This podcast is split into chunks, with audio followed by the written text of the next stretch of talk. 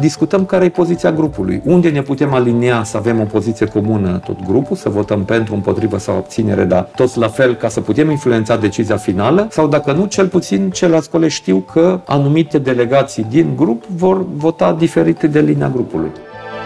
Biroul online al deputatului european Dacian Cioloș vă prezintă podcastul Pe Înțeles. Tot ce trebuie să știi despre Parlamentul European și instituțiile europene. Pe Înțeles, perfect pentru o pauză scurtă și informativă.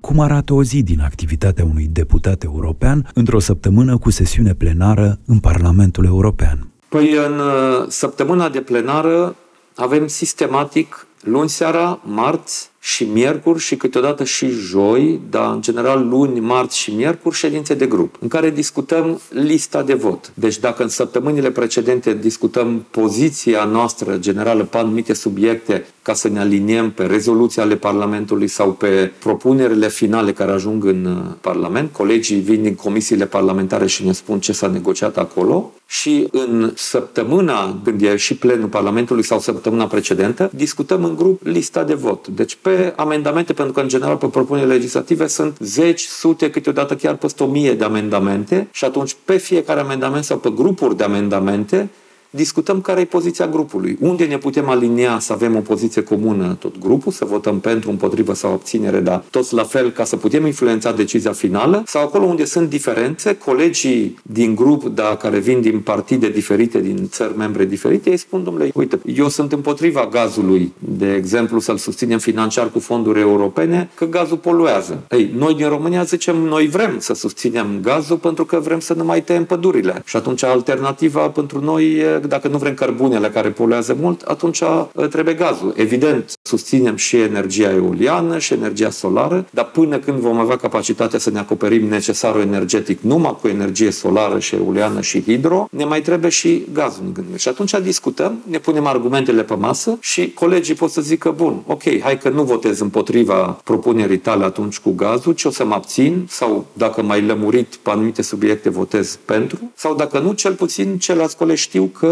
anumite delegații din grup vor vota diferite de linia grupului. Și toate lucrurile astea se discută în general în ședințele de grup din săptămâna plenară. Și asta durează cam o oră jumate, două ore, câteodată două ore jumate, o ședință de grup. Noi suntem aproape 100 în grup și când sunt deja 20-30 care vor să ia cuvântul și să-și expună punctul de vedere și pe urmă reacționează alții, câte un minut jumate, două minute pe intervenție și avem 3-4 cinci subiecte pe agenda, trec două ore. Apoi, când e săptămâna cu ședințe plenare, sunt sesiunile de plen, la care la unele trebuie să particip la dezbatere, să iau cuvântul, să iau cuvântul numele grupului. În general, de asta, de multe ori, luările mele de poziție din Parlament nu vizează strict România sau doar România, eu trebuie să vorbesc în numele grupului, să exprim poziția politică a grupului pe anumite subiecte, pentru că de obicei în ședințele plenare vine președinta Comisiei Europene, vine și președintele Consiliului European și atunci președinții de grup transmit mesajele politice din partea grupului. Așa că în săptămânile cu ședințe plenare am cel puțin o inter intervenție pe zi. În plen, câteodată sunt și două intervenții pe zi. Și când sunt intervențiile astea, trebuie să stau să ascult și ce zic ceilalți colegi. Deci, de obicei, mai sunt încă vreo două ore pe subiect